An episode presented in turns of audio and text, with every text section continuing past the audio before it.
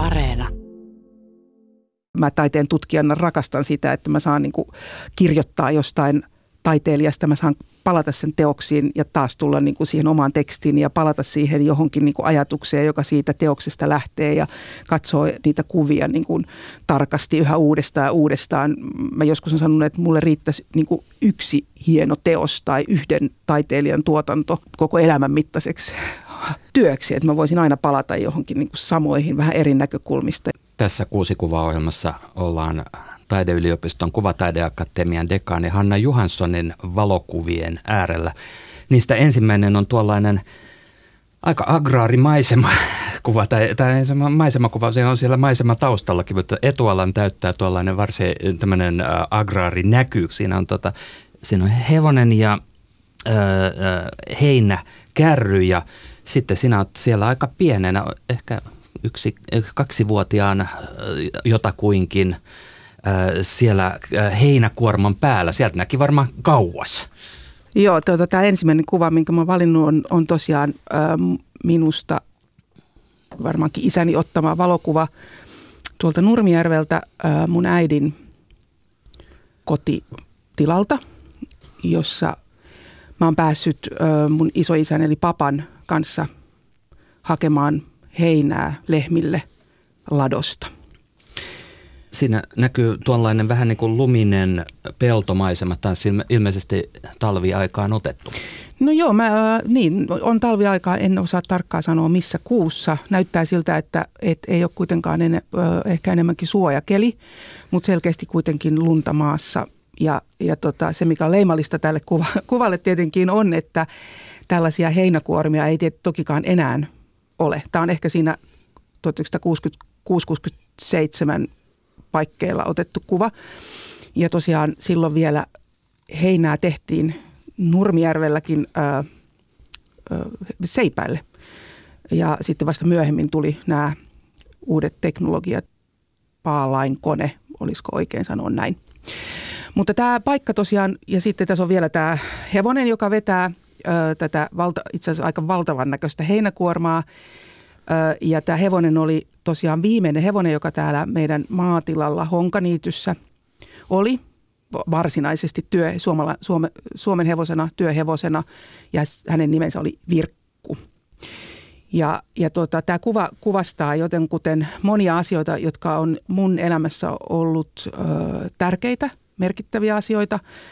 Ja niistä yksi on hevonen, joka sitten vasta kun sitten kyllä 70-luvun puolivälissä – mun elämään tuli tämmöinen puolalainen lämminverinen hevonen nimeltä Ekran, joka sitten aina vuoteen 2001 määräsi aika pitkälle mun elämän tahdin. Ja sen hevosen kanssa, sen Ekranin kanssa, mä olen joka kesä viettänyt neljä, viisi kuukautta, tai Ekran on viettänyt tällä samalla maatilalla, samassa näkymässä, samassa maisemassa. Ja sinne tähän maisemaan sitoutuu monet muutkin mun elämän ihan merkittävät sekä tämmöiset vapaa-ajan tai tämmöisen niin kuin, ei, ei työelämän, mutta myös työelämän monet vaiheet.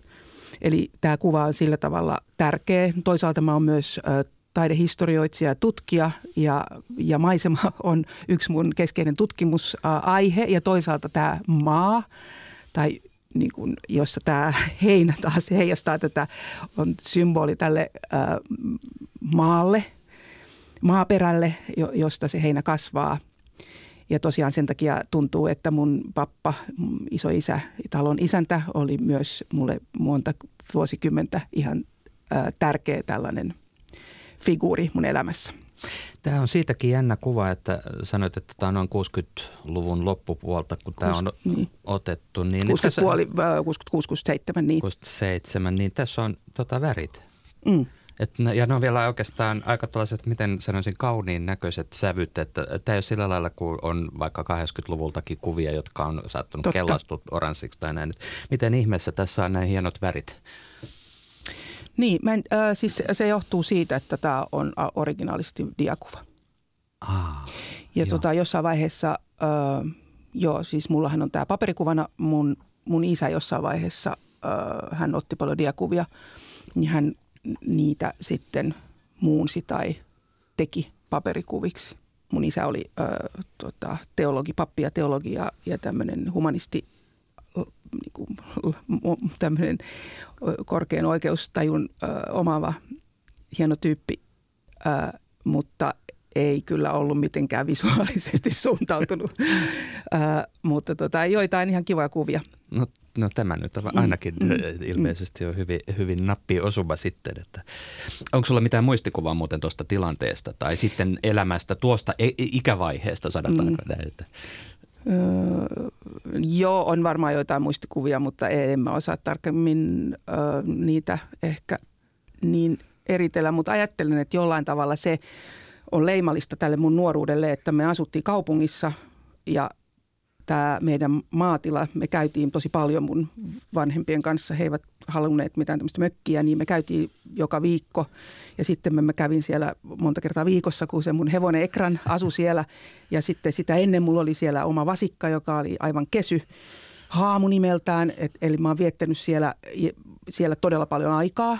Ja se on sillä tavalla tosi tärkeä paikka ja mä oon oppinut siellä ehkä arvostamaan erilaisia eläimiä, eri laje, ra, lajeja, ja, ja tota, jotka siellä on nyt ollut kana ja, kanoja ja lehmiä ja kissoja ja koira ja sitten hevonen ja mutta myös ehkä sellaista, mä opin niin kuin, niin kuin rakastamaan metsää ja, ja tota, ikään kuin liikkumaan metsässä ja niin kuin nauttimaan siitä tietynlaisesta yksinkertaisesta elämästä ja myös niin kuin osa, opin ehkä arvostamaan semmoisia ikään kuin vanhoja esineitä ja hirsit puutaloja ja, ja tiettyä sellaista elämänmuotoa, joka pyöri sen agraarin niin kuin vuoden kierron mukaan. Ja olennaista tietenkin oli, että mä asuin kaupungissa, eli mä en ollut maalaistyttö, vaan mä, mä kävin siellä kuitenkin saan, säännöllisesti, josta tuli ehkä semmoinen vähän toisenlainen suhde tähän ympäristöön ja luontoon, kuin jos olisi vallan asunut niin just, että niin. näitä voi niinku tavallaan vertailla niin. ja että siinä on, saattoi olla sitten jonkin verran kontrastia myös siinä. Niin. Ja mun mielestä joskus on jossain näissä esimerkiksi ympäristösuojeluaatteissa, niin niitä tutkineet henkilöt on huomannut, että nimenomaan ympäristöaktivistit tai tällaiset ympäristösuojelijat ovat sellaisia henkilöitä, jotka on ö, niin akateemisesta kaupunkikodista, mutta jotka ovat säännöllisesti ikään kuin ollut suhde luontoon tai tällaiseen kuin toiseen. Hmm. Joo, no, mutta sitten joka tapauksessa tämä kuva tuli valikoitua, koska tämä maisema on tosiaan, kuten sanoin, niin ollut mun paitsi tämmöisen elämänkierron kannalta ja siis edelleen tämä maatila on meillä, ö, niin, niin me ollaan tehty siellä Ville Suhosen ohjaama ja muun ja Villen yhteydessä käsikirjoittama elokuva, jonka päänäyttämö nämä samat pellot ja nimenomaan se lato, josta tätä heinää tuodaan, oli se päänäyttämö elokuvalle, joka käsitteli, dokumenttielokuvaa, joka, joka käsitteli Janna Syvänojan – elämää ja taidetta. Ja siis taiteilija paperikoruistaan ehkä eniten tunnettu Janna Syvänoja, joka oli, on ollut mulle tosi läheinen ystävä useiden vuosikymmenen ajan ja yhdistävänä tekijänä on ollut alkujaan hevoset, mutta sitä kautta ehkä sitten vuosien ja vuosikymmenen saatossa tuli, tuli tota näitä ikään kuin tämmöisiä ammatillisia yhteyksiä ja tosiaan tämä maisema oli se paikka, minne Janna, Janna aina palasi siinä elokuvassa tekemään tämmöisiä, oikeastaan työskentelemään yhden semmoisen paikan, ladon ja sen ympäristön kanssa. Ja siis elokuvan nimi on Katoavat hetket. Se aikoinaan voitti 94 ehkä ö, Tampereen lyhytelokuvien pääpalkinnon siinä pidemmässä dokumenttisarjassa. Ja nyt tässä samassa maatila, kuten mä taisin mainita, niin juuri tällä, tänä päivänä kuvataan mielensä pahoittaja elokuvaa. Ja tässä kuusi kuvaa ohjelmassa ollaan siis äh, Taideyliopiston kuvataideakatemian dekaani Hanna Johanssonin valokuvien äärellä. Niistä toinen on ö, dia sekin. Tuo äskeinen oli ö, kuitenkin paperikuvaksi tehty dia. Nyt meillä on ihan dia täällä studiossakin mukana ja kun sitä tihrustaa tuota ö, studion vaaleaa kattovaloa vasten, niin siitä näkyy oranssi asuisia työmiehiä tai mitä tässä oikein näkyykään. Siinä on, kannetaan tikkaita ja, ja noilla henkilöillä tosiaan on oranssit liivit päällä. Tämä on tota, tilanne, me ollaan tässä kuvassa, joka on siis mun äh, itse ottama. Äh, mä veikkaisin, että ollaan vuodessa 1991 ja Moskovassa ja tämä on tällaisen taiteilijakollektiivi kautta taiteilijakoulu, vähän tämmöinen underground-ympäristö, jonka nimi on tai oli silloin Njam Njam Bur Bur, eli Nam Nam Yök Yök suomeksi. Ja tota, tässä mun elämä vei mut tähän hyvin merkilliseen paikkaan, jossa juuri tässä kuvassa nyt nämä taiteilijakollektiivin asukkaat, nuoret taideopiskelijat rakentaa tällaista vuoden suurta karnevaalipäivää. Tämä on niin kuin korttelin kattava, tämmöinen autioitunut, hylätty kortteli aika lähellä Moskovan ihan siinä keskustan alueella, jossa aina kerran vuodessa järjestettiin tämmöinen suuri juhla, eräänlainen karnevaali täällä samassa korttelissa asuvalle tällaiselle vanhalle niin kuin pariskunnalle, tämmöinen vanha mies ja vanha nainen, jotka – asui sellaisessa sanomalehtien ja kaiken maailman tavaran keskellä.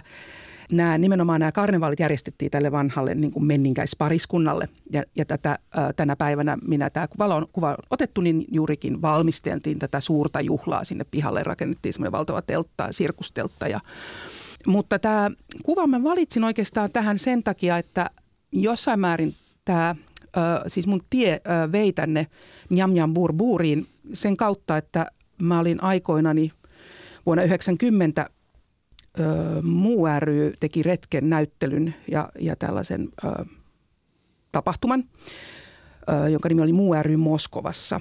Ja mä olin ajautunut siihen ryhmään mukaan, tai sille matkalle mukaan, tämmöisen ö, suomeruotsalaisen kirjallisuus- tai runopiirin, ö, kun ehkä ihan tunnettukin Kruppen Kainin ö, jotenkin mukana – ja Gruppen Kain esiintyi täällä MURYn Moskovassa tilaisuudessa ja mä olin jotenkin siinä ö, jollain tavalla heidän ystävänsä siihen aikaan. Ö, ja sitten jotenkin tulin, tulin lähteneeksi tähän matkalle heidän mukanaan heidän esityksen kuvaajana.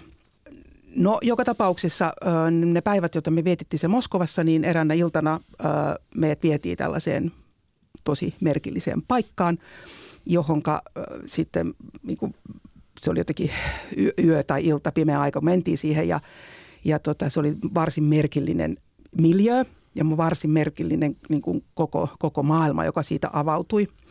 Muistan, että me mentiin sinne ö, jonkun suomalaisen ryhmän kanssa tai meitä oli siinä niin kuin ainakin Patrick Biefeld, Tuumas Valgren ja varmaan jotain muita muu läisiä ja mahdollisesti ö, sitten jotain.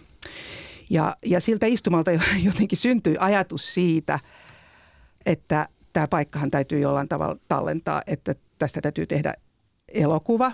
Oli tietenkin Patrick Biffeltin ensimmäinen ajatus ja, ja tota, sitten me lähdettiin tosiaan suunnittelemaan elokuvaa ja saatiin jotain tuotantotukeakin sille ja, ja mentiin sitten, palattiin tänne Moskovaan ainakin ö, yksi tai pari kertaa ja itse asiassa oltiin siellä aika pitkä aika ja just nämä mun diakuvat on siitä, kun me ö, tätä ö, elokuvaa suunniteltiin ja siitä on olemassa itse asiassa laajaakin materiaalia – kuvaaja oli Allu Kotkavuori, mutta se elokuva ei ole koskaan valmistunut, mutta siitä on tosiaan Betacam-materiaalia toivon mukaan olemassa vielä joskus tulevaisuutta varten.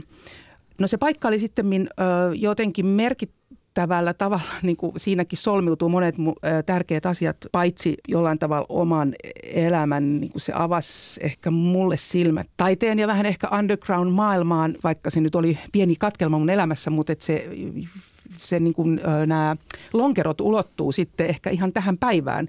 Kun mä ajattelen, että milla, millaisena mä näen tämmöisen ihanteellisen vapaan taidekoulun, niin se on ainakin yksi tällainen, tällainen niin kuin ideaalikuva, joka, joka on päässä.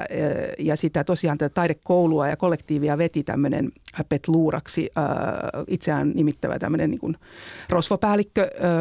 Ja hän on sitten ollut mukana myös Nykytaiteen museon Kiasman jossain siis näyttelyssä hänen teoksiaan.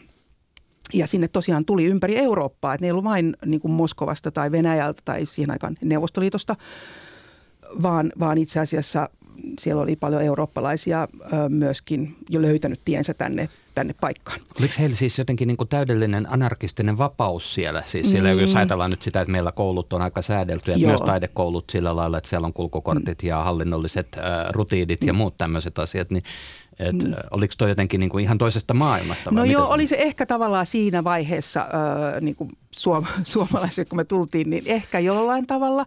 Mutta ei varmaan, siis se Petluura piti siellä kuitenkin järjestystä. Että se ei ollut mitenkään niin kuin kaoottinen paikka, mutta tokikin kukko tapsutteli keittiössä ja, ja, ja, ja niin kuin, että sillä se oli semmoinen tietynlainen niin kuin vapaa vyöhyke, ehkä tällainen, mitä nyt haluaa, tar, tarkovskilainen alue tai jollain tavalla, joka oli siinä kuitenkaan ei siis anarkistinen. Mä en sanoisi, että se olisi anarkistinen ollenkaan, vaan enemmänkin semmoinen niin kuin, ikään kuin luovuuden alusta, jossa, jossa asioiden toisin tekeminen on mahdollista.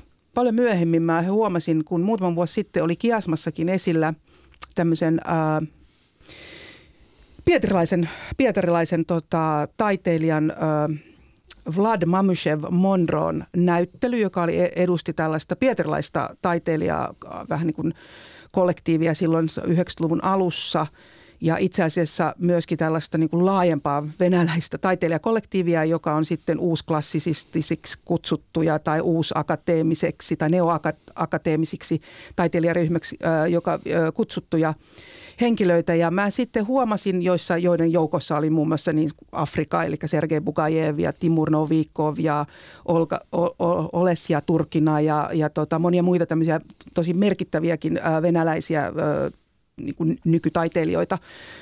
Mutta niin kuin tosiaan nämä kaksi kaupunkia, Moskova ja Pietari, oli jollain tavalla siihen aikaan niiden taideelämät oli yhteydessä.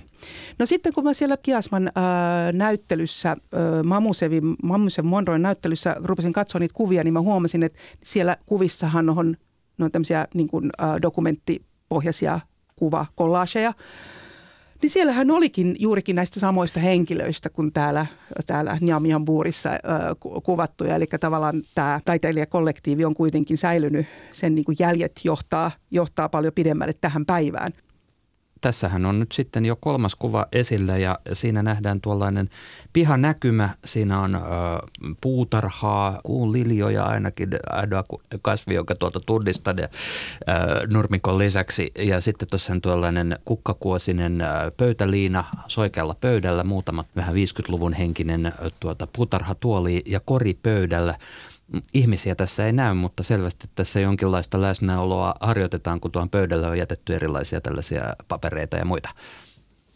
Tämä on mun kotipihasta Helsingin Malmilta, jossa mä oon perheeni kanssa asunut vuodesta 1995 keväästä alkaen. Ja se on ollut mulle, paitsi koti, niin se on ollut myös mulle pitkiä aikoja ja todella intensiivisen työn paikka.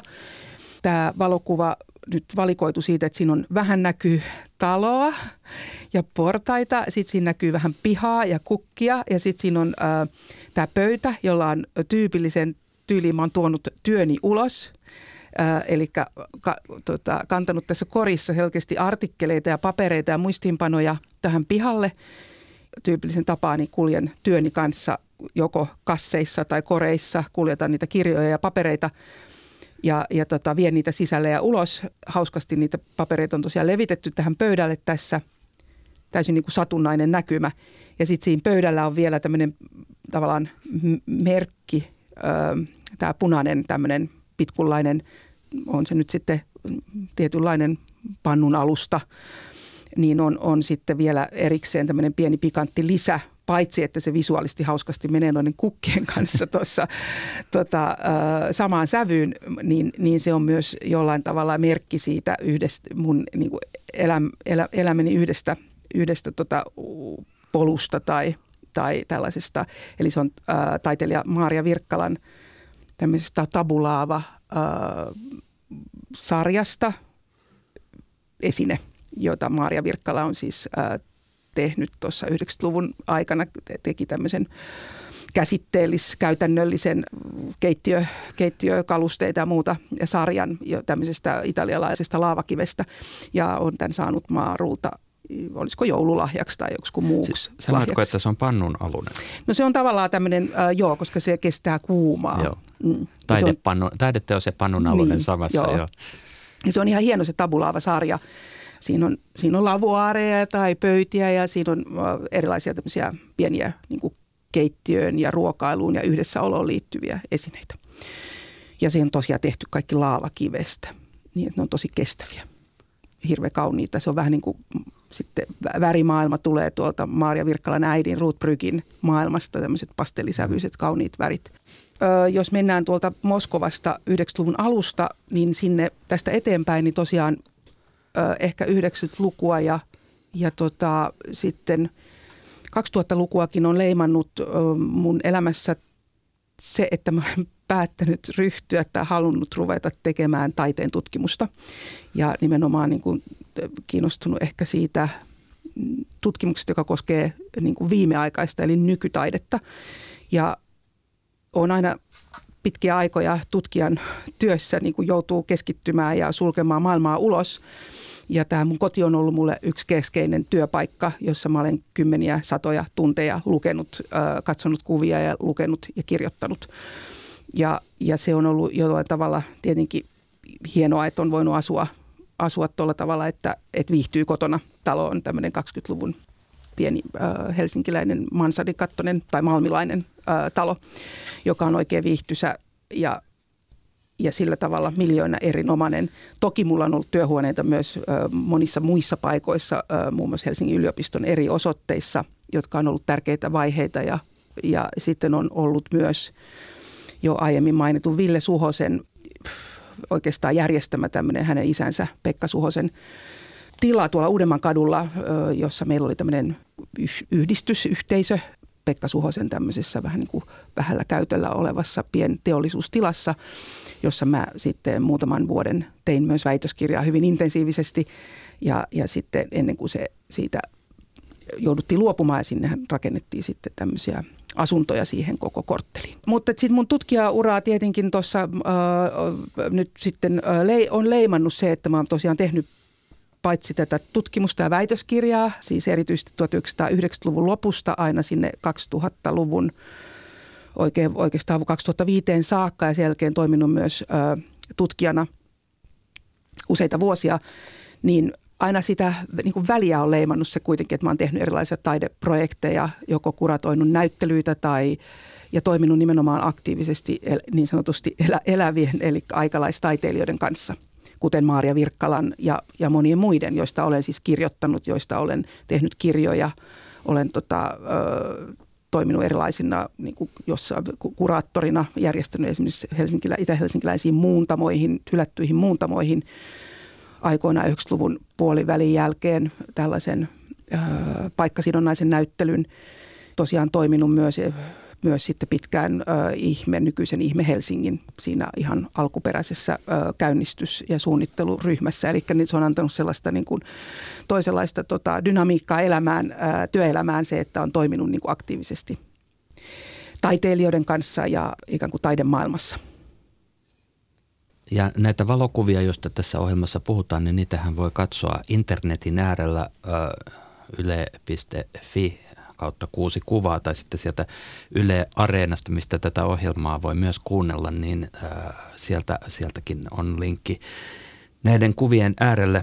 Neljäs kuva on, se on tuollainen luon, luonnonympäristö tai agraariympäristökuva jälleen – Tämä on otettu Antskugissa äh, vapun päivänä 2016 ja tässä on hauska sommitelma sillä lailla, että siinä näkyy paljon tätä kovassa etualalla ihan, ihan tällaista peltomaisemaa taustalla talo ja, ja metsää, mutta sitten myös tämmöinen aika tiivis ihmisryhmä, joka on kokoontunut ikään kuin, että he eivät ole kaukana toisistaan, vaan hakeutuneet toisensa lähellä. Vähän samaan tapaan kuin saattaa nähdä vaikka, että eläimet juuri tänne ajaessa, niin, niin näin kuinka lehmiä oli, tota, oli, oli aivan kiinni kylkikyljessä eräällä pellolla, tällainen mm. vähän samantyyppinen ryky, mm. rykelmä. Joo, tuli nyt tässä, kun tämä sun intro tähän, niin ää, tuli tämä Maria Virkkalan tabulaava ää, tuossa vielä mieleen, kun äh, mä muistan, kun Maaria sitä suunnitteli, niin hän nimenomaan hän lähtökohta oli se, että miten, äh, missä ihmiset tai niin tule, tulevat yhteen, niin se on nimenomaan tämä pöytä, äh, jonka ympärille kokoonnutaan. Ja nyt tässä kuvassa on nimenomaan pöytä, jonka ympärille me olemme koke, kokoontuneet. Mä ehkä valitsin tämän kuvan tähän siksi, että se on tosi hieno kuva ja, ja tota, se oli hieno päivä – ja se on tosiaan kuvattu tuolla Anskugissa, missä mä olen viettänyt viime vuosina, viimeisen 10-11 vuotta hyvinkin paljon aikaa ja viimeisen puolitoista vuotta korona-aikana erityisen paljon aikaa, jossa olen jo ollut kyllä siitä lähtien, kun tapasin puolison, eli Frank Johanssonin. Ja tämä talo tuolla ja nämä pellot on tosiaan Frankin perheen kesän kesäpaikasta, Anskugista, josta ihan vierestä tuon kuvan vähän niin kuin oikealla, oikealla puolella pikkusen matkaa 100, 150 metriä eteenpäin, niin, niin on sitten talo, joka me sitten hankittiin meille ympärivuotiseksi tämmöiseksi niin kuin toiseksi kodiksi, jonka takia me ollaan oltu siellä tosi paljon – ja tämä, tämä talo, joka näkyy tässä, on, on niin kuin kesäkäytössä, kesähuvilla. Mutta tämä nimenomainen kuva kertoo siis siitä, kuinka tärkeää on ystävät. Ja, ja tota, mun elämässä aina on ollut tärkein, tärkeää tietenkin ystävät ja heidän kanssa vietetty aika. Ja tässä kuvassa on tosiaan kysymys vappuaatosta ja me äh, oltiin kutsuttu lähin, lähi, lähi, äh, läheltä naapureita, ystäviämme – vappupäivän viettoon. Ja se vappupäivän vietto alkoi tosiaan kello 12 ja se jatkui ehkä sinne auringonlaskuun saakka. Ja, ja me aloitettiin tämmöisestä puupöydästä, johon oli katettu vappu ö, brunssi tai piknik ja sitten me siirryttiin risujen polttopaikalta, kierrettiin tämä pelto ympäri auringon mukaan aina pöytää sinne, sinne tota, ilta-aurinkoon, joka, joka tässä nyt alkaa olla jo vähän niin kuin ilta-aurinko. Niin ja toden totta, tässähän siis kapea kaistalle tätä auringon valoa ja se osuu juuri Joo. tähän teidän ryhmäänne. Joo. Just näin, ja, ja tämä on hieno paikka, se on kahden järven välissä tämmöinen kapea kannas, joka on tämä pelto. Et, et me lähdettiin toisen järven puolelta ja päädyttiin toisen järven puolelle. Ja tota, tässä on tosiaan äh, tällaisia tärkeitä y- ystäviä sattumusten kautta ei ikään kuin elämänpolut vienyt yhteen eri vuosikymmenenä. Tässä on paitsi äh, siis äh, Frank Johansson, niin tässä on äh, ystäväni, jonka tutustuin jo 80-luvun lopulla, muotoilija Petri Vainio. Ja siinä on hänen puolisonsa Mikael Nygård, muotoilija myös, ja sitten siinä on taiteilijapariskunta äh, Katarina Reuter ja Mikael Pohjola, ja, jotka asuu, asuu täällä Fiskarsissa.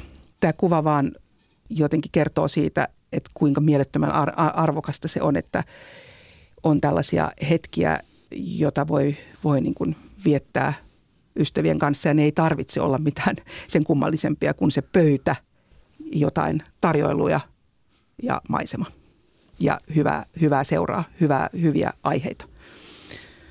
Taiteen totkelle luontevaa seuraa on tietenkin taiteilijat ja näin, mutta että tässähän menee selvästi niin kuin työ- ja vapaa-aika myös sitten sekaisin.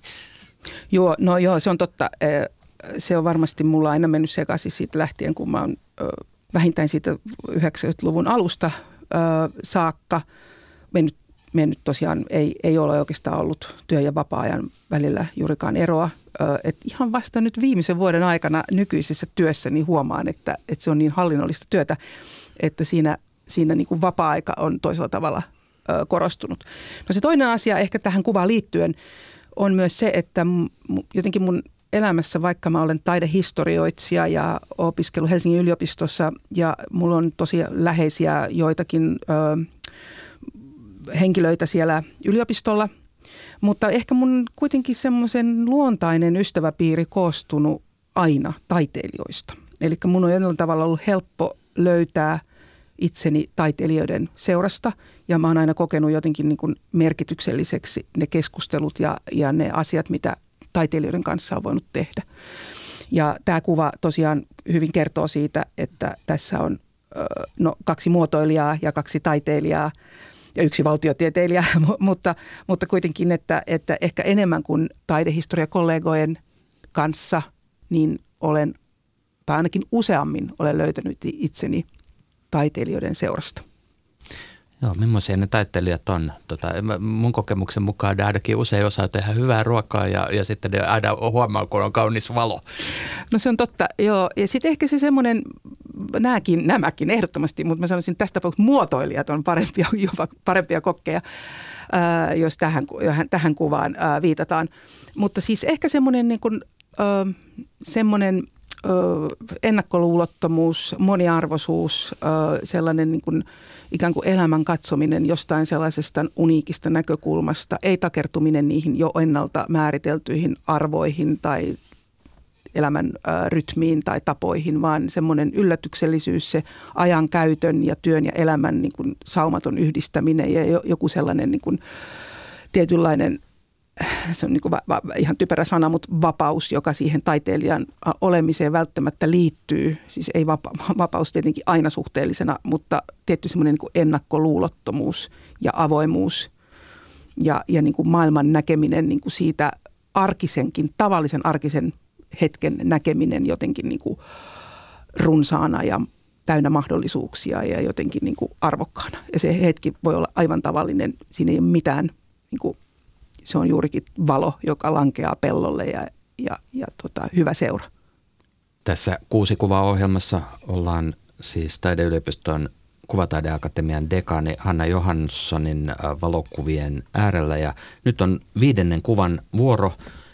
Tässä nähdään ryhmä ihmisiä reppuineen, kasseineen. Olette saapuneet Venetsiaan junalla ja on aivan muutaman vuoden takaa toukokuusta 2019. Ja juna, junallahan varmaan Venetsiaan on kohtalaisen miellyttävää saapua ainakin se viimeinen pätkä, että siinä mennään ikään kuin hyvin läheisesti veden äärellä. Joo, se on totta, että sinne Santa Lucian asemalle on ihana tulla junalla – Siis ainahan me lapsen tai nuorena, Interrail-sukupolvihan aina matkusti Venetsiaan just junalla.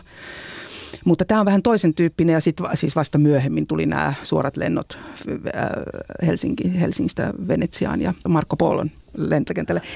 Et siinä mielessä se saapuminen on monelle äh, Venetsian tulijalle nimenomaan niin kuin ollut junamatka. Mutta äh, tämä on ehkä vähän toisen tyyppinen saapuminen, koska me ollaan tehty sitä matkaa – noin niin kuin neljä päivää, lähdetty keskiviikkoiltana Helsingistä ja pääsä sitten lauantaina johonkin kellon aikaan, nyt en muista tarkkaan mihin päivän aikaan saavuttiin sitten tota Venetsian. Ja mä olen itse tässä kuvassa ja äh, kollegani Kuvataideakatemian silloin tila-aikataiteen professori Ulrika Ferm näkyy myös siellä taustalla ja sitten tässä on yhdeksän Kuvataideakatemian maisteriopiskelijaa.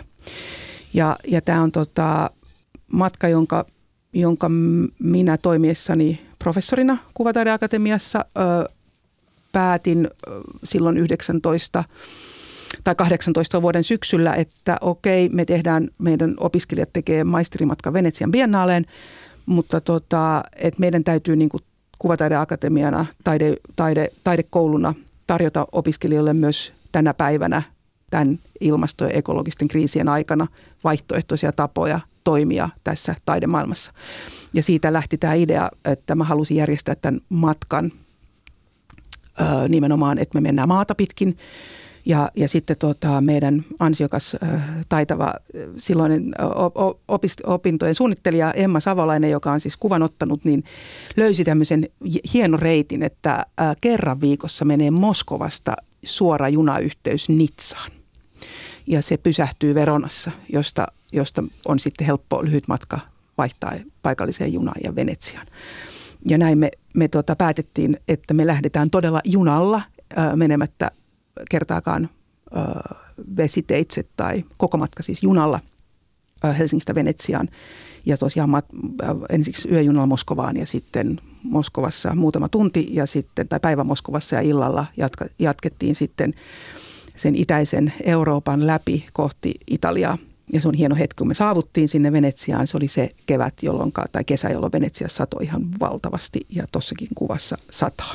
Se oli jotenkin tärkeä hetki ja se oli tärkeää, että me saatiin se järjestettyä ja se oli jollain tavalla niin kuin tämmöisenä niin kuin myöskin opetustapahtumana tai koulutuksellisena pedagogisena asiana varmasti meille opettajille, mutta myös, myös noille opiskelijoille hieno ö, kokemus. Mä valitsin tämän kuvan siihen sen takia, että, että tällä hetkellä tuntuu, että nimenomaan jos me ajatellaan taiteilijuutta tai taiteen tutkimusta tai ylipäänsä niin kuin taiteen ja humanismin ö, merkitystä meidän yhteiskunnassa, niin, niin mä näen, että niillä on valtava merkitys siinä, että miten me ö, selvitään tai miten me ajatellaan elämää tällä hetkellä täällä planeetalla.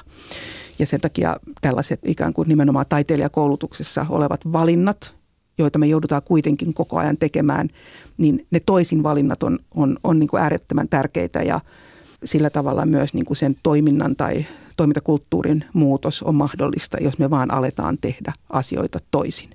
Ja tämä Venetsian matka oli mun nähdäkseni sellainen opetuskokonaisuus, jota siis edelsi tämmöinen iso luento, tai siis moni, moni, moni luentokurssi, jossa oli ulkopuolisia eri alojen luennoitsijoita puhumasta, puhumassa Venetsian ekologisesta tilanteesta, mutta ylipäänsäkin ilmastonmuutoksesta ja ekologisista kriiseistä.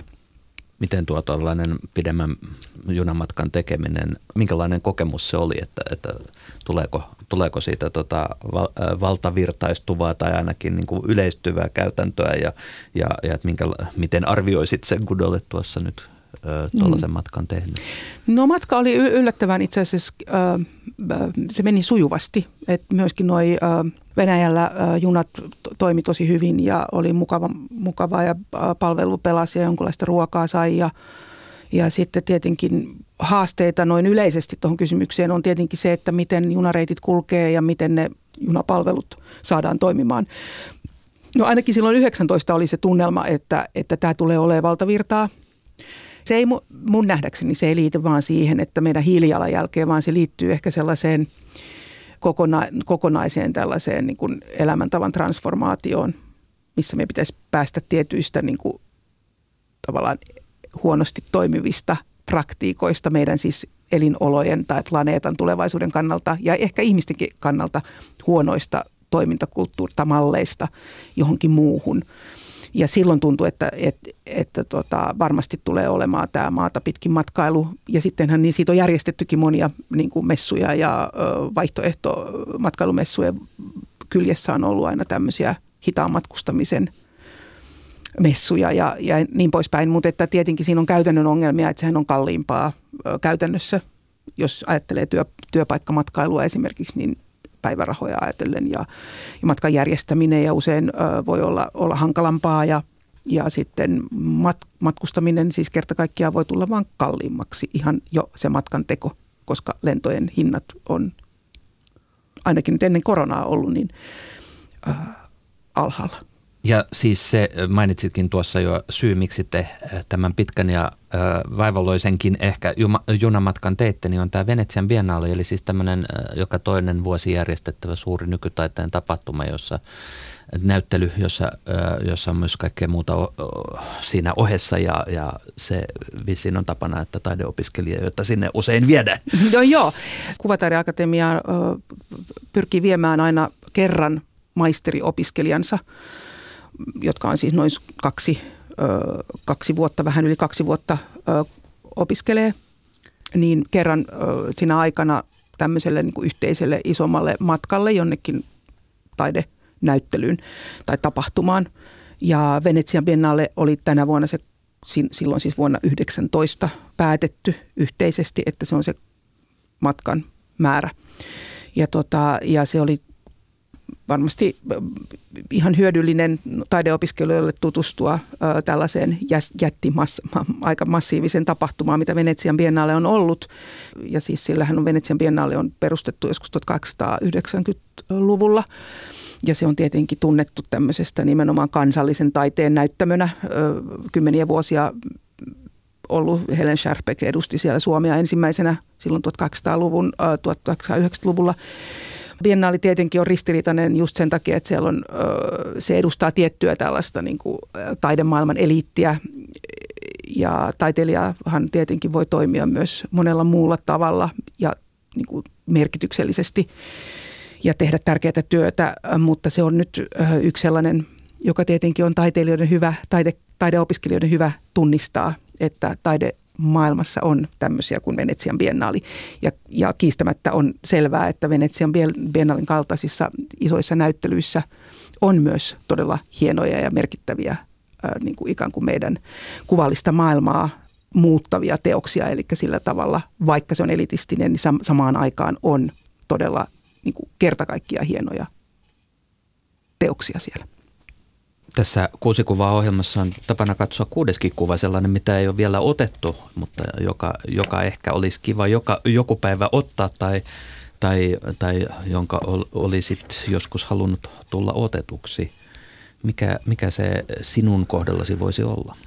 Se liittyy siis maailmankuvaan, joka on tietenkin niin kuin sinällään kiinnostava käsite – jota muun muassa Martin Heidegger on kirjo, ihan hienolla tavalla lähestynyt pienessä kirjoitelmassaan Maailmankuvan aika, jossa hän, hän näki, Heidegger näki, että okei, että meidän niin kuin länsimainen yhteiskunta on, on niin kuin tosi lyhyesti kiteytettynä ongelmassa, koska se ei näe maailmaa muuta kuin kuvana. Eli se on niin kuin jotenkin irtaantunut siitä maailmasta. Niin mä ajattelen, että ehkä se jollain tavalla on kyllä osuva ajatellen meidänkin ö, maailmaa ja, ja ehkä siinä mielessä tämä maailmankuva voisi olla sellainen ö, kuva maailmasta, jossa me ihmiset toimisimme toisin, jossa me ikään kuin pyrkisimme jotenkin niin kuin muuttamaan meidän kokonaista arvopohjaamme, pyrkisimme elämään niin kuin enemmänkin maailman kanssa kuin maailmassa niin kuin näkemään maailman niin kuin kanssatoimijana sen sijaan, että me nähdään se kuvana missä, missä tota, se, se minun maailmankuvani esittäisi maailmassa olemisen toisenla, tai toisenlaisia maailmassa olemisen tapoja kuin tämä vallitseva ikään kuin teknis, taloudellis, konsumeristinen elämäntapa, jossa se kuva liikkuisi vähän hitaammin – ja se, tota, me oppisimme katsomaan sitä maailmaa vähän tarkemmin ja ehkä välillä kauempaa ja välillä ihan läheltä. Ikään kuin oppisimme elämää maailmassa jollain tavalla ihan niin kuin perusteellisesti toisin. Ja mä ajattelen, että tähän kuvaan, jotta me siihen päästäisiin, niin meidän pitäisi, niin kuin, tai mun idealistisessa maailmassa nimenomaan meidän taiteet ja itse asiassa humanismi on niin kuin semmoisessa sivistysmerkityksessä, eli tämmöinen sivistyshumanisti on ne aseet, joita, joita meidän pitäisi käyttää, jotta me pystyisimme tähän toisenlaiseen maailman kuvaan ää, pääsemään. Eti, eli jo, jonkunlainen t- tällainen ää, haavekuva. Mitä siinä esimerkiksi voisi näkyä? Joo, no... Ää, mm, du, du, du. Siinä varmaan voisi näkyä – varmaan nyt erilaisia, ehkä vähän niin kuin nykyisin trendikkäinäkin sanana voidaan ajatella erilaisia niin kuin kollektiivisen toiminnan muotoja, mikä voi olla vaikka illallistamista pellolla tai äh, yhdessä äh, ruoanlaittoa tai kirja- kirjallisuuspiirejä. Siinä voi olla vaikka kasvimaita, mutta siinä voi olla mitä nyt vaan toimintaa, mutta jollain tavalla, että se on palautunut siihen niin kuin teknologista maailmasta tämmöiseen mekanis, mekaniseen maailmaan, jossa ihminen toimii jollain, jollain tavalla niin kuin osana sitä jo, jollain tavalla niin kuin mekaanisten laitteiden kanssa sen sijaan, että hän toimii tällaisten niin kuin teknologisten laitteiden kanssa, mikä ei nyt välttämättä sitten ihan kestä tämä mun, mun kuva, kuva tätä lähianalyysiä, koska kyllähän meillä niin kuin paljon teknologiaa on, josta me ei tietenkään haluta luopua. Eli siinä mielessä mä sanoin, että tämä ide, idealistinen mutta ehkäpä siinä se idealismi kuitenkin pohjimmiltaan mä aina ajattelen, että okei, mä palaan aina siihen, että, että mikä on niin kuin ihmiselle merkityksellistä elämää. Ja merkityksellistähän on se, että sä koet jotain, niin kuin, sä oot ystävien kanssa, äh, niin kuin aika arkiset asiat. Tai sä näet jonkun hienon teoksen, tai sä näet, kuulet jonkun hienon äh, konsertin tai, tai elokuvan, tai, äh, tai sä luet jonkun hienon kirjaa ja sä saat siitä puhua joidenkin ihmisten kanssa ja sulla tulee uusia oivalluksia, ai joo, ma, ihan mahtavaa. Ja ne on usein aika tämmöisiä niin, kuin niin sanotusti immateriaalisia asioita. Itse se niin kuin ikään kuin merkityksellisyyden kokemushan on usein, tulee todella todella niin kuin pienistä asioista. Sienimetsässä niin kuin herkkutattien löytäminen voi olla niin kuin valtavan merkityksellinen juttu. Tai joku niin kuin oivallus jonkun niin kuin videoteoksen edessä tai jonkun maalauksen edessä tai tai, tai sitten se, että sä, mä taiteen tutkijana rakastan sitä, että mä saan niin kuin kirjoittaa jostain taiteilijasta, mä saan palata sen teoksiin ja taas tulla niin kuin siihen omaan tekstiin ja palata siihen johonkin niin kuin ajatukseen, joka siitä teoksesta lähtee ja katsoo niitä kuvia niin kuin tarkasti yhä uudestaan ja uudestaan. Mä joskus on sanonut, että mulle riittäisi niin kuin yksi hieno teos tai yhden taiteilijan tuotanto koko elämän mittaiseksi työksi, että mä voisin aina palata johonkin niin kuin samoihin vähän eri näkökulmista ja niin kuin, et ehkä sen tyyppinen maailma olisi niin kuin mun maailmankuvassa se, mitä olisi hieno nähdä.